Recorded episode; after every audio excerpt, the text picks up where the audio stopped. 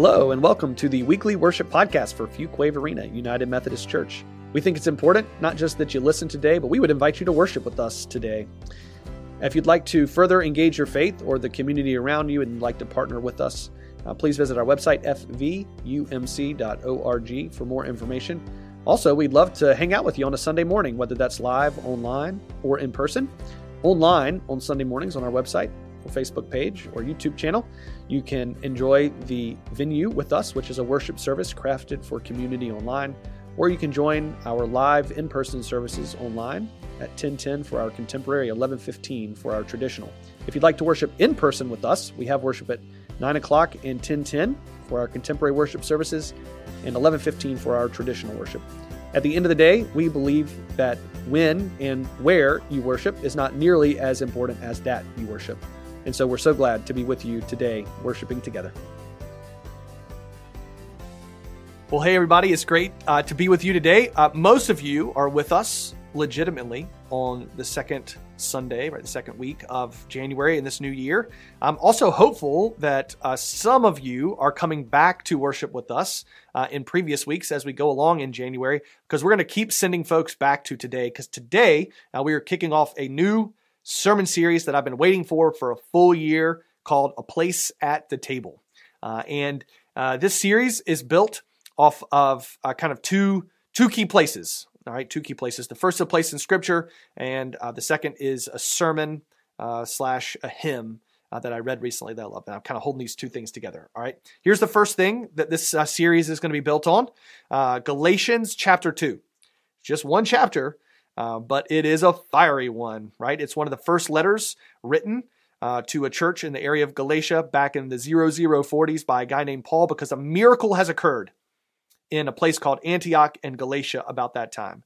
And that miracle is that people who have absolutely no reason and in many cases have been disallowed from sitting, fraternizing, eating with each other, hanging out with each other, being together, um, these people are all sitting together around a common table? They are uh, one community, they are one family, uh, all following Jesus. They see themselves bound together, created uh, to be together uh, because of the work of Jesus, the grace of Jesus Christ. They are bound together by something far greater than the strength of their differences. But something has happened uh, that has challenged that.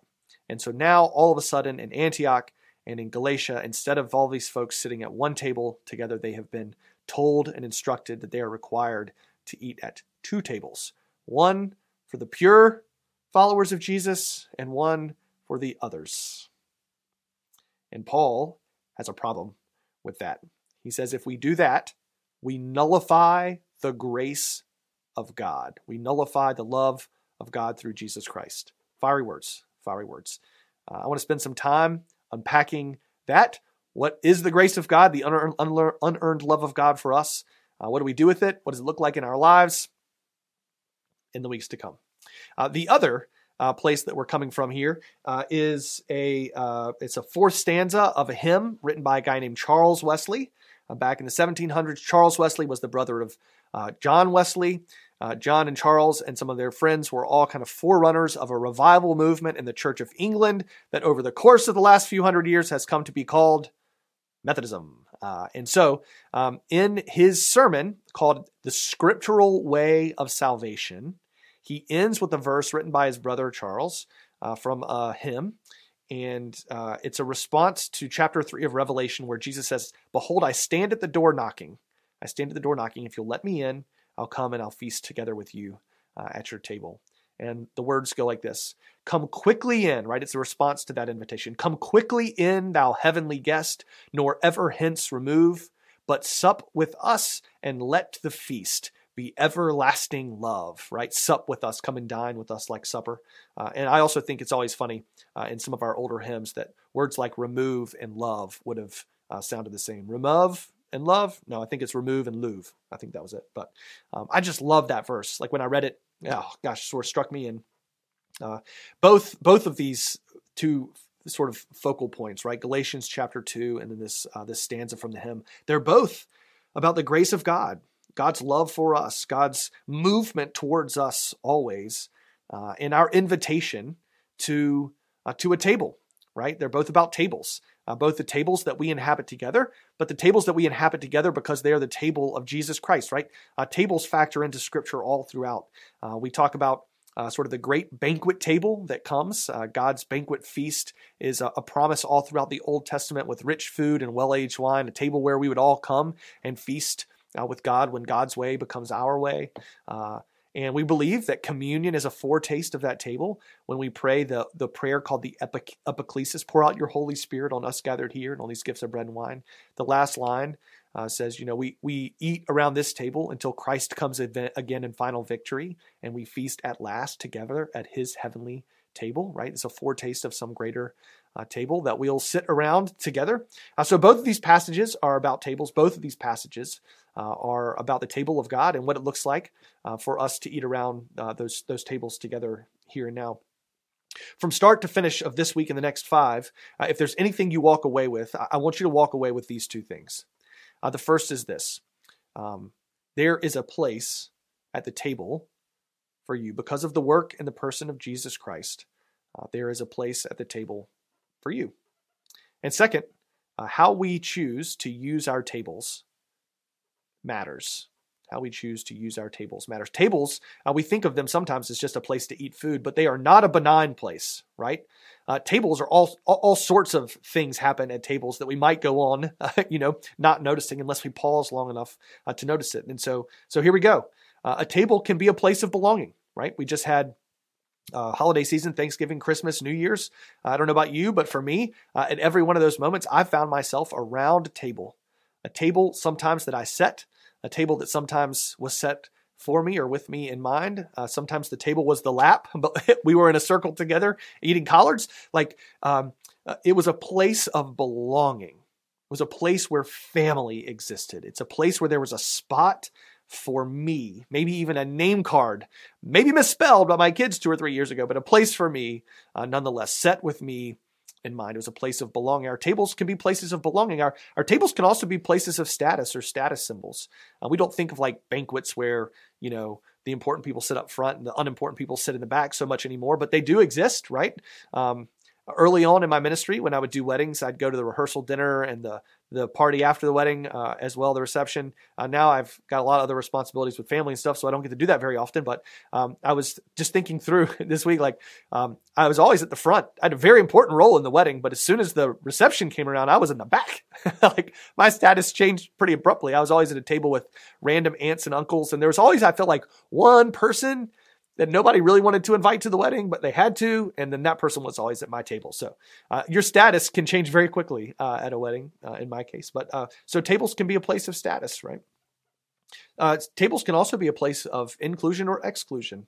I think any of us who have uh, lived through elementary school um, and did so in a cafeteria without assigned seating uh, you know what it's like to uh, walk up to a table of the cool kids and have someone slide over into the blank space you were about to sit in and to say there's no room here.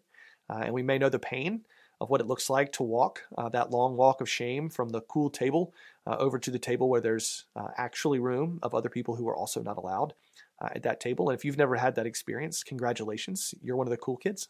um, but it's a hard experience, right? It can be it can be a place of exclusion, of isolation.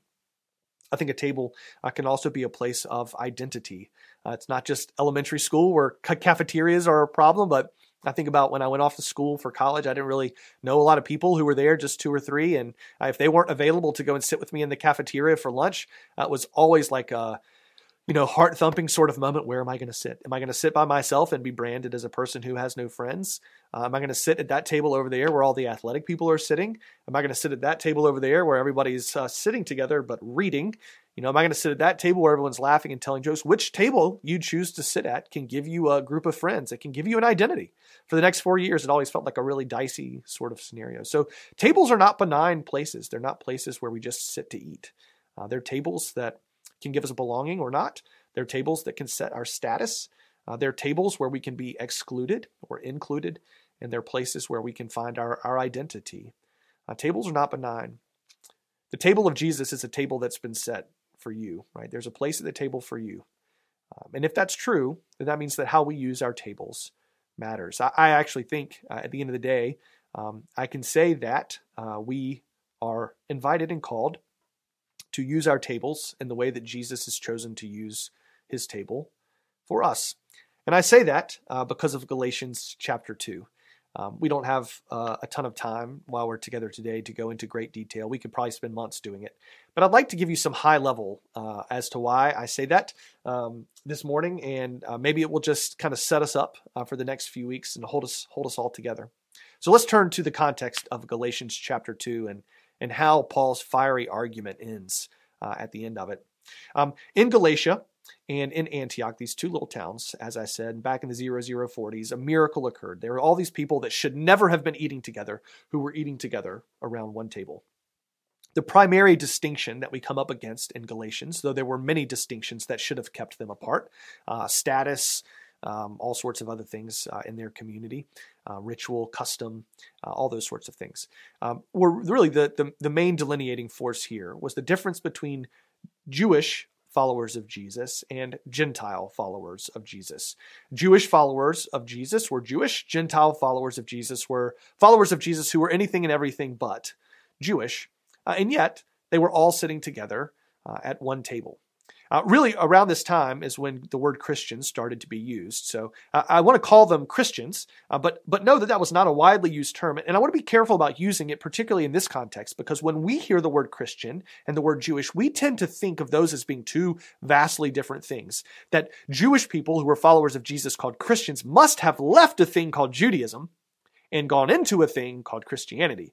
But that would be a terrible assumption for us to make because Jesus Jewish people believed, some some did, many did. Uh, Jesus was the Jewish Messiah sent to the Jewish people, right? He was this promised leader that God had been promising for thousands of years to send to the Jewish people. To follow Jesus for them was not to leave a thing called Judaism. It was just to to continue to be fully a thing called Jewish, a people, a part of the people, uh, a part of the people of God. Here's, here's what I mean when I say that they were expecting a Messiah. Go back with me to the very beginning um, of the whole Bible, right? To Genesis, page one, right? Page one of the Bible. Uh, in the beginning, when God created the world, God didn't just create the world to, uh, to look a particular way, but God created the world and everything in it to work together in a particular way. Everything for the benefit of everything else, uh, humming together like a well oiled machine. The old rabbis uh, called that uh, sh- that state of being shalom, which we translate as peace, but it's more than just peace that's the absence of violence. It's peace that's harmony and flourishing and everything working together as it ought, as it ought to, as it should be, right? Um, and uh, very early on in the story, we thought, humans thought, we could reorder the world in a way that would benefit us more. And when we did, we broke it. And we allowed what we call sin to enter into that equation.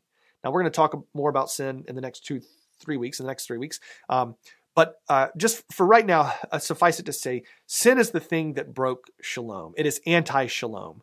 Sin is the thing that uh, took a system that was humming like a well-oiled machine and broke it. So it now clicks and clacks against itself, and we experience the uh, the the side effects of that, the symptoms of that. We experience the brokenness of that. Very early on, we saw murder, we saw idolatry, we saw people fighting, we saw people moving further and further and further apart from each other.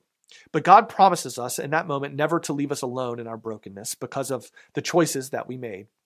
God promises to restore shalom. One day he makes that promise to a man named Abraham and a woman named Sarah who were married. And God promises Abraham and Sarah that through their family, all the families of the earth will be blessed.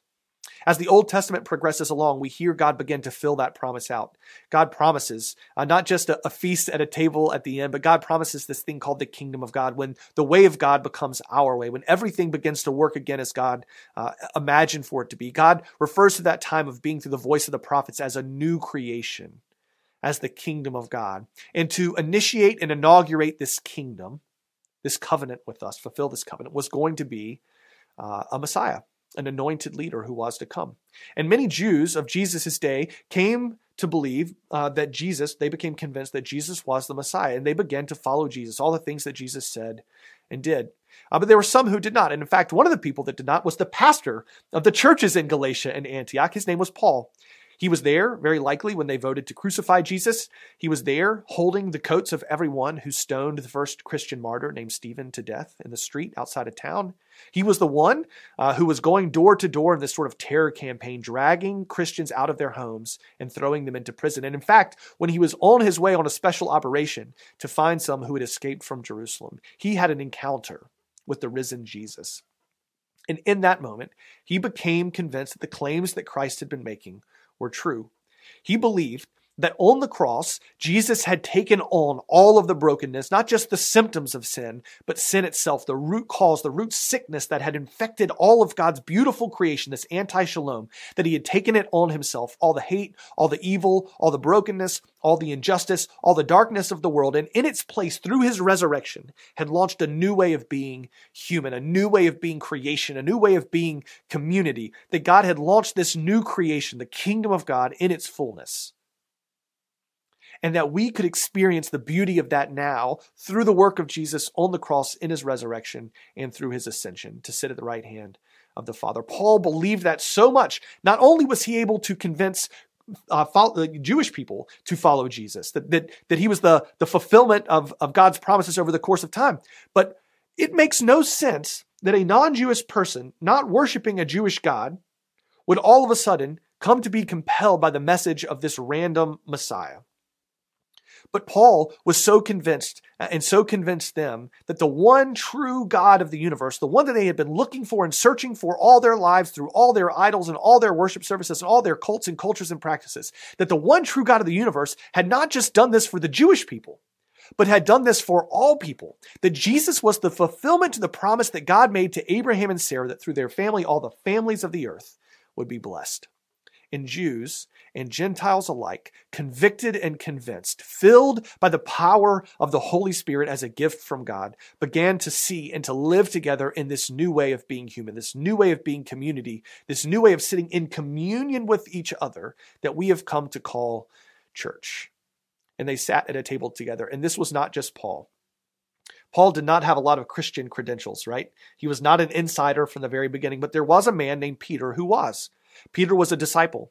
Peter was one of uh, Jesus' favorite disciples, got to do all the special things with him. In fact, one day, Peter, which in Greek means Petros, Petros, which means rock, uh, and then Cephas, which is uh, sort of a more, uh, uh, in another language, uh, it also means rock. I'll fix that next week. Um, Jesus says, I will call you Cephas, right? And on you, Peter, Cephas, on this rock I will build my church. The gates of hell will not prevail against it. I will give you the keys to the kingdom. Peter, the one with all the Christian credentials in the world, becomes also convinced, not from what he's seeing in Paul, but from the work of the Spirit in and around him. In another place, at another time, Peter has a vision from God and then enters into the home of a man named Cornelius. And he says to Cornelius, who was not a Jewish person, he was a follower of God, but not Jewish, not circumcised, not fully righteous under the law. He becomes convinced and says to, to Cornelius that he now believes that there is no partiality, there's no favoritism for Jew over Gentile, uh, but that God sees us all as equals sees the work of the Holy Spirit. He's baptized Gentiles. He's been in the home of Gentiles. He's feasted at the table with Gentiles. But some of the followers of Jesus in Jerusalem don't like the fact that Jews and Gentiles are sitting together.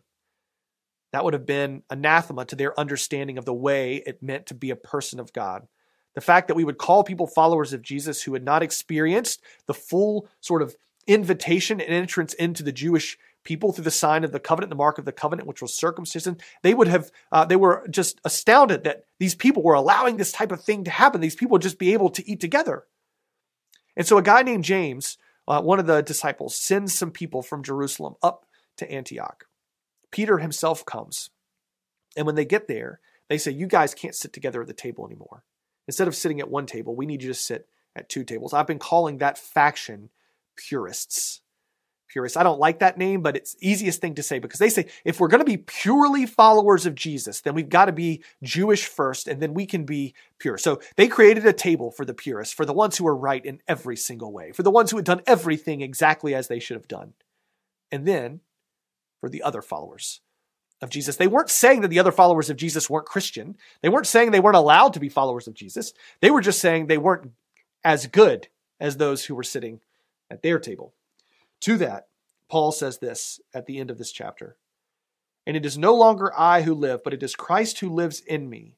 And the night the life I now live in the flesh, I live by faith in the Son of God, right? Messiah, Jesus, who loved me and gave himself up for me. I do not nullify the grace of God. For if justification comes through the law, then Christ has died for nothing. He is saying to Peter and all the purists sitting at a table by themselves, if you are sitting at a table by yourselves because you think that you are better than the other followers of Jesus, you are nullifying the grace of God. You're saying that something that you can do by attaining righteousness through the law, through these rules uh, and regulations that God gave us, the law that was intended to shepherd us into the moment that the Messiah would come and deal with all the brokenness that we've been dealing with, would set loose this new created order. If you're saying that you still have to follow those old ways, then you're saying it has to do with what you're doing and not what Christ has done for you. You're saying that you are living in a, by a way, in a way, before this new created order began. You are nullifying the grace of God. I think that in this moment, Paul was reminding us that how we use our tables, it matters. It matters. If we confess the grace of Jesus Christ with our lips, but we operate in a different way, we are nullifying through our actions what we are saying we believe. Paul would remind us that at the table of Jesus, it is a place where we belong. We belong at his table by his invitation. It's a place where our status has changed. We are not pure because what we do or do not do. We are pure because of the death of Jesus Christ. We have been washed clean by the blood of Jesus, that we are no longer excluded, but we are included. Through his resurrection ascension, Jesus has made a place at the table for us, has scooted over to provide room for every single one of us. And when we sit at that table, our identity is no longer Jew or Gentile, male or female, slave or free, Scythian or barbarian. There is a place at the table for you where you can find belonging and status, where you are included and find your full identity as a child of God. With Paul, I invite you to come back for the next few weeks and consider that this is an invitation that's been made to you. For the next three weeks, we're going to talk about the grace of God. And then the two weeks after that, we're going to talk about how to not accidentally nullify it. I would encourage you to make a commitment right now to come back and hang out with us uh, for the next five weeks. Um, and as we continue to explore uh, these two beautiful invitations one, an invitation to come and feast at the table of the Lord who has set a place uh, with your name on it. And two, to make sure that the way we use our tables is a way that brings honor and glory to the grace that's at work in our life because how we use our tables matters. We'll see you guys next weekend. Again, it's been great to worship together with you today. If you would like to engage your faith with the community around you, we'd love to partner with you in that. You can visit our website, fvumc.org, to find out more information on what that looks like or to reach out to us. I'd like to extend another invitation for you to come and join us online or in person on Sunday mornings live. Uh, and while you're on our website, uh, again, if this is a regular place that you find spiritual sustenance, we'd love to partner with you as we serve our community here in the greater Fuquay-Varina area. Um, fvumc.org slash give would help you uh, join with us in all of the wonderful work that happens in and through this family of faith here at Fuquay-Varina United Methodist Church. It's been great to worship together with you, and we look forward to doing again soon.